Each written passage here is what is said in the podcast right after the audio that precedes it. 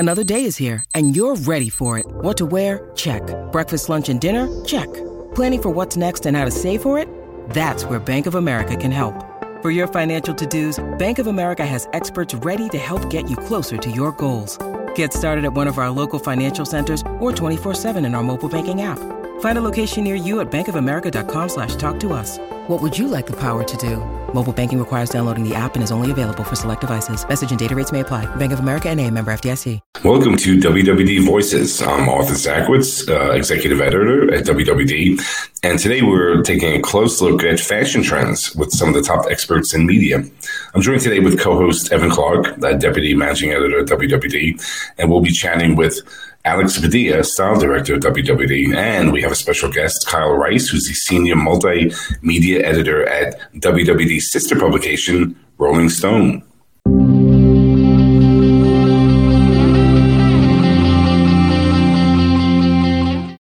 So, yeah, it's been a, a remarkable year, and and um, just tell us, like, you know, uh, Alex, what, what are you seeing in the, in the market? What's some of the fashion trends that are notable? Well, um... I mean, fashion trends, fashion itself is always a reflection of what's happening in culture historically, but we see these being so close to culture. And we're here also with Kyle Rice, uh, who works at Rolling Stone, that I collaborate with for fashion all the time for Rolling Stone. And we always speak about the same. We speak about um, how music at present is really having such a huge impact. But one of the main trends that we saw, and it's been happening for about a year and a half now, but it was really strong still for spring twenty-three, was sort of that kind of celebration of the aughts, no? The early two thousands. Right. Um, we saw, obviously, the return of the low-rise denim. That's something that Evan is obviously going to have a huge impact on retail. Um, we saw mini skirts, we saw the famous crop tops that have been happening for a little bit. And we're going to go more in depth about skin, because skin is a huge trend for spring as well. But we're talking about like kitschy accessories, and we're talking about um, embellishments and rhinestone and textures and furry details and a lot of bright colors and a lot of maximization. Kyle, let's talk a little bit about how you feel uh, about the aughts. Yeah, because I live the odds already, and that's kind of funny. Where does I not live the odds? So it's kind of funny when you do a trend and you see it and you are basically living it again. You have a sort of a different perspective. But I like working with Kyle because he's a fresh perspective, because he wasn't here. Right. I mean, one of the things I always think about is the aughts are notorious for not being the most fashionable generation or the fashionable decade, right? Like, you're not looking back and be like, wow, that was a fantastic moment, until we start seeing some of those revivals happening in fashion now, and then peering back and being like, oh, remember when uh, Jennifer Coolidge wore this for um, Legally Blonde, or remember when Par- Paris Hilton did this thing? And then you start like connecting the dots and you're like, oh, that was actually a really interesting moment. So I think today's fashion and interpretation of that Y two K style, there's something really interesting about it and very reflective um of like pinnacle moments. I mean, Alex, you said it, the Paris Hilton effect, and how she kind of established Y two K style and and Barbiecore as we know it now in those early days, and how that's being reinterpreted today with key people like Bella Hadid. Right. I mean, it's funny because when I experienced the aughts, I was not loving it. I was not a big Christina Aguilera fan. I was not a big fan of like these pop princesses that dominated the airwaves at that point. But right now, looking back, it fills me, it fills me with joy for some strange reason. And I, I could never believe that I would say that a low-rise jean uh, would be something that I like, but I really like it now. And if you see like Glenn Martin's Diesel, the revitalization of that brand is incredible. And I do think, Evan, that um, when it comes to denim, I think the denim is a huge player in this aughts trend, and it's going to have a clear impact on, on retail and sales. I have a question. You mentioned Bella Hadid. Have we reached peak Bella as far as her influence? I, I don't think so. I, I feel that um, there's also that model. There's always a model or, or a few models or, that are really dominating uh, street style. Bella Hadid is just has it all in one, you know? It's just basically is daughter of a famous, is famous in inverted commas, but uh, kind of like reality star mom, then um, becomes this kind of royalty of street style and, run, and and runway, and she really has it all going. The crop tops, the the, the low rise jeans or the baggy jeans. The, she makes it all very well. She has she does highs, she does lows, and also at this point she came out of a super strong spring twenty-three runway season. She opened tons of shows again, and then we had the Copernicus uh, spray on dress. That it was one of those cultural moments that became like a convergence of, of attention, and it became like a social media phenomenon. We have seen things like this happen, like the Alexander McQueen hologram of Kate Moss. We have seen this before, um, or like the McQueen spray paint dress. Um, we've seen we've seen this, but for a new generation, the spray on dress of Bella Hadid was basically that cultural fashion moment that solidifies her as a yeah. total leader in style and fashion. So, so Kyle, right. you're, you're nodding in agreement, right?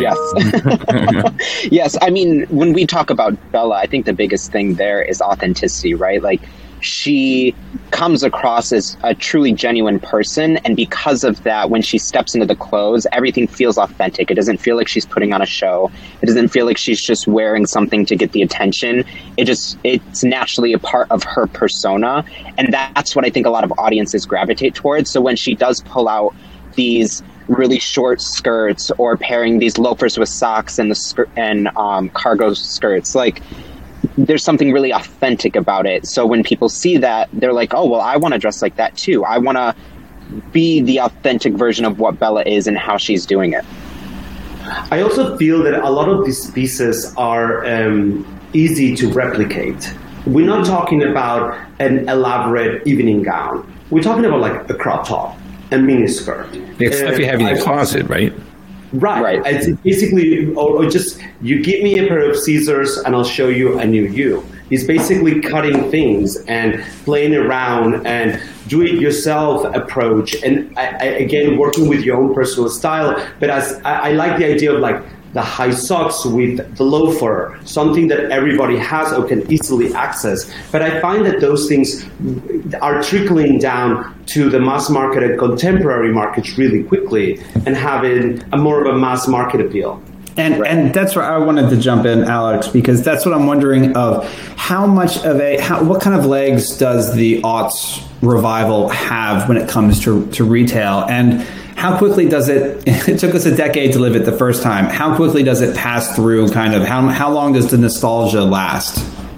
I think that's, that's a really, it's it's a very interesting point you're making. I, I think that for me, I thought it was going to be in and out because we've been seeing um, odds for a while. And, you know, once you've been around like I have, you see a model coming out and you're like, that's odds. That's this, that's that. Mm-hmm. And then you see it happening and you're like, oh, it's going to go away. But we've been this, in this sort of nostalgic odds moment for a good year already, and it doesn't seem to go away. In fact, I do think that it's gaining more and more speed because um, you have brands like Miu Miu that are basically going for it one hundred percent. And um, maybe when it comes to fall winter, we're going to see something different, but I don't think so. And when you go to Urban Outfitters, for example, just to make it to, to, as an example, it's all odds fashion, you know? Mm-hmm. It's all it's right there.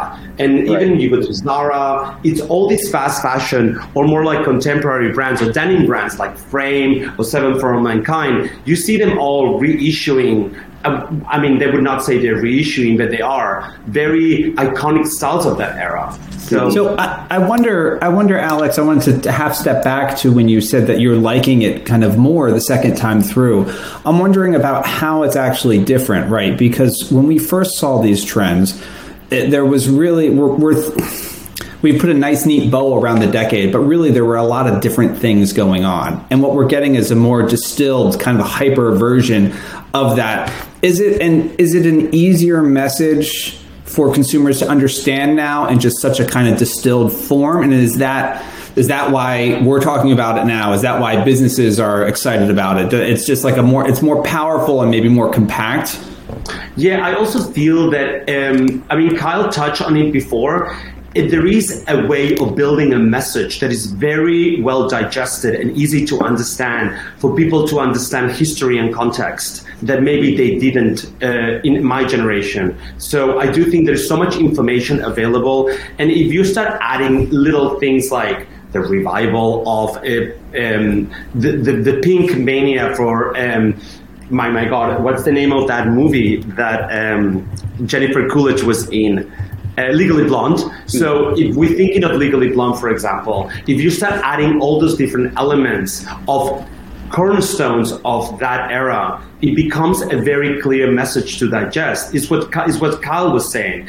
He was not here or was not of that age, and now he sees this message and understands and puts it one-on-one together. So yeah, yeah it's so much more easy to identify it and be part of it now than it was yeah. before. And it, and it helps too when you have personalities from that era that were really big coming back in circulation, right? Like Jennifer Coolidge starring in White Lotus. The series itself was big, but she herself is a persona, and incorporating that into the show and bringing in pieces that she might have worn during that era or the aesthetic of what she wore and kind of modernizing it, I think people are starting to see that and understand it more. Same thing with Paris Hilton. Paris Hilton doing the live show with Miley Cyrus for New Year's. Like, the generation that didn't grow up in that Y two K era and like myself and can like truly understand what was significantly happening from a cultural perspective are able to reflect on modern movements that are happening now and look back and say, oh, okay, I get the tie-in. Yeah. What, uh, Kyle, what, what is the tie? What is the parallels that you see in the music industry with, with the arts? I mean, um, mm-hmm. I just heard Avril Lavigne again, like popping up, and I'm like, oh, she's still around, or, or is it a revival? Right. Is it similar? Um, I think so. I mean, the thing that Alex and I talked about too was like rave culture. So that kind of being big in the nineties, but spreading into the early two thousands. So you do kind of see drips of rave culture and rave style in the two thousands. And then that revitalization happening now. And like Alex is saying, it's not happening in one specific moment in time. It's happening in in different forms of waves. Like you can see Balenciaga from uh, twenty fifteen to twenty seventeen really incorporating it in the glasses and kind of the oversized silhouettes and the black tones. And it, it it's it's like building on top of its its um itself. So it's interesting to have movements like that in music and then see it reinterpreted through fashion and then become another cultural moment in today's time. Yeah, and, and for a new audience, right? And for a new audience, yes. I mean, you see it in music videos at times, you see it in styling, you see uh, winks um, for different people, but I feel that nostalgia as a whole, it's it's it's shaping fashion more than ever, because there's also like these punk and grunge re- this, like revival happening at the same time. So you have like I, I, I mean as much it's in a very unfortunate death and uh, of Vivienne Westwood, and right. You see the kind of reaction that social media and the young generation, they are clearly understanding right now her contribution, that um, even at times uh, her own home country at the late seventies or early eighties, they would make fun of her back then, and that's very typical of someone who's breaking ground. Right. So in fashion or any other cultural aspect, um, she was now is clearly seen as a huge leader of creating part of the world that we know today with gender fluidity and bringing punk references to the forefront, and basically that anarchy mindset that fashion is known for. So um, I do think that uh, it's interesting to look at different eras, but again, punk and uh, anything that is Nirvana-like um, is having a huge impact as well. And I, I have to say that anything that you can do to revisit the early days of Vivienne Westwood, the eighties and the nineties of those shows are definitely huge. You see celebrities dying to wear vintage Vivienne Westwood on red carpet and music videos to really be part of that nostalgic trend of revival. But yeah, what happened with Vivienne Westwood Uh, when she passed about a few days ago was remarkable, you know? Yeah. I think too, the thing we have to understand with punk specifically is it was, it's not just a style, punk was a movement, right? It was right. These young kids, specifically in starting in, in Europe and the U K, where they were rebelling against political upheaval. They were rebelling against capitalism and kind of started this movement within themselves. And then Vivienne Westwood and Malcolm McLaren be key, being key players in that and kind of bringing the Sex Pistols up and showcasing their style through music. Uh, like how that correlates with things that are happening in today's time and why people might, might be interested in punk style again. Everything that's happening with Ukraine, everything that's happening in the U S with um, uh, the kind of like post-era of Trump and kind of uh, rebuilding our economy and restructuring our political system. Like stuff like that has such a huge influence and we don't talk about it a lot, but it, it, it's there and you see it. And Vivienne, again, as Alex is saying, the passing of Vivienne Westwood and kind of that archival dressing and going back to her roots of starting basically punk and making it mainstream, I think we'll see a lot of that happening going forward.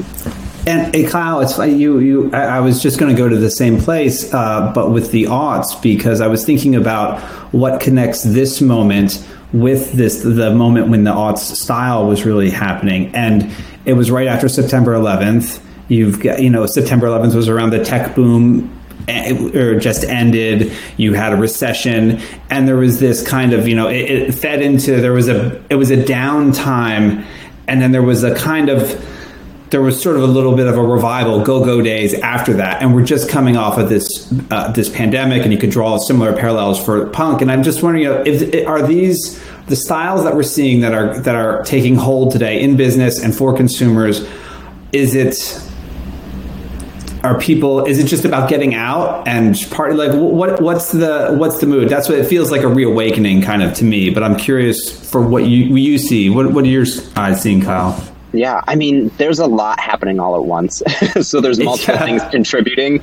I think when the first fashion week in September of twenty twenty-one, I remember this like huge explosion of people just feeling the angst of being locked up for so many years and just going all out. So, I mean, as Alex said earlier, Y two K has been there for the last few seasons and last few years. So taking that and amplifying it in one moment, I think there was a lot of intrigue in that.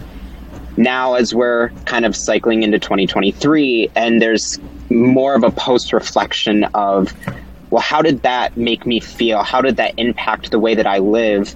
You see a lot more uh, resale shopping. You see a lot more kind of looking at the past. So I think when we look at grunge and we look at punk and we talk about kind of, as you're saying, those political influences, we look at Y two K and we talk about the political influences. There's a lot of things happening that are kind of reshaping and redefining how people are styling themselves now and how that will continue to kind of spread into twenty twenty-three and beyond. This, um, There's an elephant in the room I'd like to kind of just talk about, uh, and that's the eighties. Is it? Can we write an obituary about the eighties? Is that done? No. It's never done. Never done. Okay. I don't think it's never done. I think that, like, you need to be very um, specific about um, specific styles. You're looking at the way power dressing is being seen today, and you start looking at the silhouettes, and right. you see that in menswear more than anything else. You start seeing a lot of the boxy cuts, a lot of the power shoulders. People want to feel powerful. People want to be seen. So there is not that level of excess that we saw in the eighties, but we do see a lot of love for shoulder pads. That's uh, as simple as that. So it shows you that it's like the eighties, that um, the eighties that we love, for me, was like the world of shoulder pads. We, we so, do see that everywhere. So, so this, going back to what Evan said and, and Kyle, um, it's about power and, and empowerment, which is also sort of rebellious, right? I mean, it, this totally. is an interesting trend that we're not really. I mean, for me, it was like Bottega Veneta, that is the the, the epitome of luxury, uh, together with like the Hermeses of the world. But what Bottega has that is different is it's basically, basically super directional, but really high fashion. So you have Kate Moss opening the show, wearing what looked like a flannel shirt and a pair of jeans. That is the the ultimate um, Kurt Cobain uniform, basically, the grunge uniform. And then I go backstage and I speak to the designer and we're trying to figure it out. Oh my God, let me see this flannel shirt. And he gives me the flannel shirt, and when I touch it, it's leather. And then you start wondering, oh, I understand. This is not only a wink to the uh, to, to the grunge era. This is about the advancement in technology of fabric development. We're looking at um, leather that looks and moves like flannel, but in fact, it's extremely thin. It's been treated so much, but it's leather. So it's the ultimate luxury that you want to be seen as something that is contemporary. So it feels like wild, but like a very smart approach. And, you know, Alex, that's that's a great point. And I was just thinking about, and I know we live in a in a postmodern age where we're just going back and, and a lot of a lot of what's happening today is recycle, recycling ideas and putting them into new context. But what you just described is really kind of a, a new thing, like a whole a whole new thing.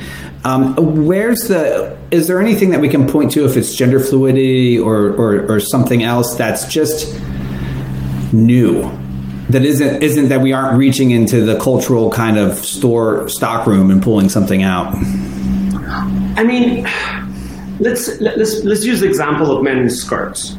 All right, um, you look at the red carpet this past year, and for menswear, and it's been a revolution. It's basically like, holy F, you have from Oscar Isaac, who is like your traditional male, or Brad Pitt, icon on his late fifties, wearing skirts with no problem. And then you see Gen Z um, baptizing skirts as the as the sort of like the leading style of rule breaking. In reality, if you look at the late eighties, early nineties runway, you see like Jean-Paul Gaultier, Uh, Yohji Yamamoto, you see um, uh, all, all these different designers uh, showing men in skirts, Vivienne Westwood, obviously. So um, it's kind of interesting because a lot of the things for gender fluidity, for like breaking barriers, was done, but it was done in a kind of isolated environment. Like five people in a room did it. And yes, historically, for fashion had a big uh, importance, but it didn't touch the mass, the masses. I think what's different right now is the repackaging of those ideas that already existed for gender fluidity. We all know about David Bowie. Yeah, we all know about like Bo George. We all know about this. But um, when you look at Harry Styles, for example, it's clear that the relationship between David Bowie and him are clear, but the impact of Harry Styles is a much larger impact in terms of the, the masses that David Bowie did, in terms of the skirts of Brad Pitt, or having, I don't know, any other celebrity. Like obviously we talk about Timothée Chalamet, but seeing that kind of huge impact, I think that the message of something that is being repackaged right now is super effective and is really bound to change things much more than before. So just because uh, something's on, um, old doesn't mean it's but, not new. Yeah, no, Evan, Evan, hold on. Let's. We just. Um, you keep breaking up, Alex. Can you close other windows? I'll edit this out. But do you have other windows open in your browser? Hold on. He sounds fine to me. You only have this. Yeah. No, it was the breaking up. I get like these messages. Oh, I'm sorry. Is it better now?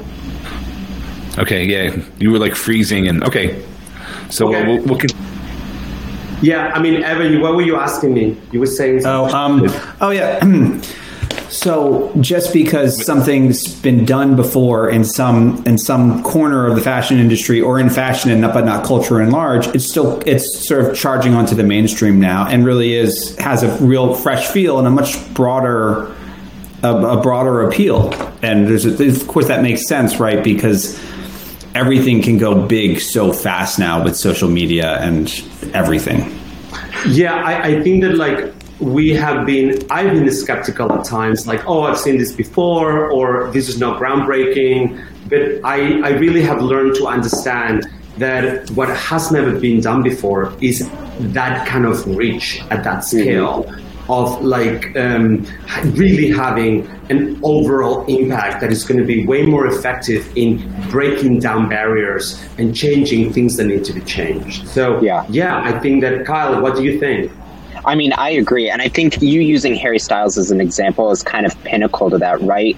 His his style's not evolutionary in the sense of we've seen Mick Jagger on stage wearing a lot of similar fits. We've seen Elton John on stage wearing a lot of similar fits. But the difference here is his reach and how digital media and how social media has kind of changed the way that people can access that. So even though some people might not think, oh, well, it's he's not doing anything that's new or exciting, for a younger audience who has never seen something in isolation like El- Elton John performing on stage or seen Mick Jagger performing on stage, it's a whole new world for them. Uh, and, and that reach, like, we're not talking about a couple million people just with music, because I don't want to discount uh, Elton John's level of impact, because he did have a huge impact. The amount of people that listen to his music is is kind of next level. But it's the... It's the visual appreciation for those artists now that kind of spread wide too, right? Like, it, it, it's just, it's it's something different. It's something completely unobtainable in the past, and now we have it here in time. I, I uh, yeah, now that um, we seem to be speaking about men's and red carpet now, I, I do think that um, in the case of Timothée Chalamet, that we cannot talk about what happened in the year twenty-two without mentioning Timothée Chalamet at the Venice Film Festival and the other film festival that he ran, ran that, that he walked the red carpet. He has an incredible relationship with Heider Ackermann, who is an incredible designer. Um, and what I think they do very well together is that, for example, you, you what he did at the Oscars, for example, I thought it was remarkable. You don't need to wear a boa, or you don't need to wear a skirt. What you need to do is, like, you take a tuxedo, you reshape it slightly, you make it crop, the pants are very narrow, but then you don't wear a shirt. Something as simple as not wearing a shirt, it became revolutionary. It's basically, oh my God, he's redefining the codes of evening wear. And that doesn't mean that people are going to go to the office not wearing a shirt. Absolutely not. I hope not. But um, I do think that um, when you see red carpet, you see all the different actors and musicians not wearing shirts and the suits, and then you look at the red at the red, at the runway, and it's happening also. So I don't know. I do think that, like, in the case of Timothée Chalamet, his impact is real, you know, as well. Mm-hmm. I like this this idea that you're talking about, too, about purpose and being simple. I think we, especially my my generation, kind of lived in this era of Alessandro Michele's maximalism, and kind of seeing Timothée Chalamet as a perfect example do something really intriguing and kind of out there for him. But it was simple. It was a cropped blazer. Maybe there's rhinestones to add detail to it, but it's not something that's over the top or wild that's grabbing that attention. Right. I mean, I also, it was funny because I had a, a meeting with my editor this morning, and uh, I do every morning. And um, he, we were talking about um, Wednesday, um, the impact of Wednesday in um, in fashion. And we all know that this kind of goth, advanced goth, Rick Owens, to mention one designer, um, it was really relevant. But um, I found sort of remarkable what Wednesday and her, even the Prada uh, shoes that she wore and the way she dressed, how influential was that? And he was asking, he's like, we need to find who's the next Wednesday. And um, and those things don't happen. It's very difficult to predict. Who knew that Wednesday was going to become, obviously it's an incredible show, but it was going to become a fashion favorite. And I'm telling you, I'm sure we're going to see Wednesday fashion in the up and coming shows. You know, we're going to see goth references. We're going to see that kind of masculine, feminine for women's wear, that restrictive um, aesthetic. I, I think we're going to see, and the creepers, obviously from Prada, are going to be forever in, associated to that show. Okay, so um, yeah, before we wrap up and kind of do uh, uh, some key takeaways, I just want to uh, point out uh, what's trending in fashion on Google Trends. And um, this one, I have no idea. Uh, you know, you, you guys are the experts. If you could help me figure this out. Uh, number one is Gilded Age fashion, and then the other is just Gilded Age. So what's going on there? I mean, obviously, the first thing that comes to mind is the Met. To me, is just because that was the theme of the Met, and you like it or not. When it comes to fashion, the Met is still the Oscars of fashion. You see it as the, the the pinnacle of the year, and that was basically the big celebration. But to me, Gilded Age is a consequence of our time, of being locked up for so long, and then you have everybody wanting to dress up. And yeah. The Gilded Age is basically a maximization of affluent times. And I think that this is where we are living in right now. People want to dress up. People, it's more and more celebration of life, celebration of excess. And I do think that, yeah, the, the man was was good for that. But yeah, I think that when you come to runway, one of the biggest trends is dressing up. People want to dress mm-hmm. up. I want to dress up. Right. You also have moments like Bridgerton. That was such a huge moment in, in entertainment during the lockup. So as Alex saying, like having that as a point of reference for such a duration of period and then being able to come out and just go balls to the wall for what you're wearing, you're, you're incorporating the idea of uh, excess and lavish style. Can you, uh, Evan, uh, any closing thoughts, any perspective? Yeah, well, no, just, just, I mean, all of this is just fascinating. I love having, you know, the different kind of generational perspective. I mean, just on the point of the Gilded Age, I think it's also kind of worth thinking about the fact that there is, there is so much wrong with the world today on so many levels. But this is, we had a conference last year where we had Michael Burke, the C E O of Louis Vuitton, speaking, and he said, you know, this is the, the of all time in humanity, this is the greatest time. That this would be, if you were going to choose a time to be alive, it would be right now. That we actually live in a very privileged and a very affluent time. So I think, uh, you know, the Gilded Age kind of fits in that. It doesn't mean the world is perfect, but I think, you know, uh, thinking about that kind of stuff and the cultural lens here and fashion and how this all comes together is fascinating. This has been a great conversation. Anytime. We yes. love talking Kyle, about fashion. We do these every day. Kyle, thank, thank you so much for Rolling Stone. Anything on the horizon we should be looking at for your publication? Ooh. I mean, we have our twenty-five most stylish list coming out in the February issue. Um, the cover for that is also very significant. Um, yes. Look at look at historical references.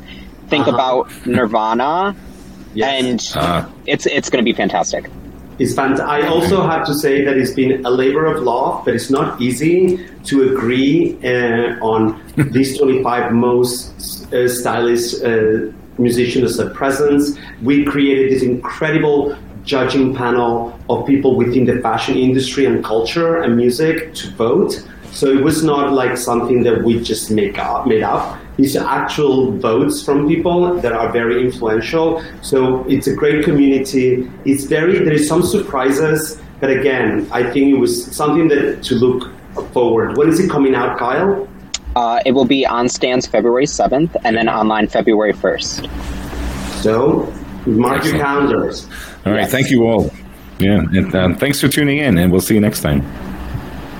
Judy was boring. Hello. Then Judy discovered Chumba Casino dot com. It's my little escape. Now Judy's the life of the party. Oh, baby, mama's bringing home the bacon. Whoa, take it easy, Judy. The Chumba life is for everybody. So go to Chumba Casino dot com and play over one hundred casino-style games. Join today and play for free for your chance to redeem some serious prizes. Chumba Casino dot com. No purchase necessary. Void where prohibited by law. eighteen plus terms and conditions apply. See website for details.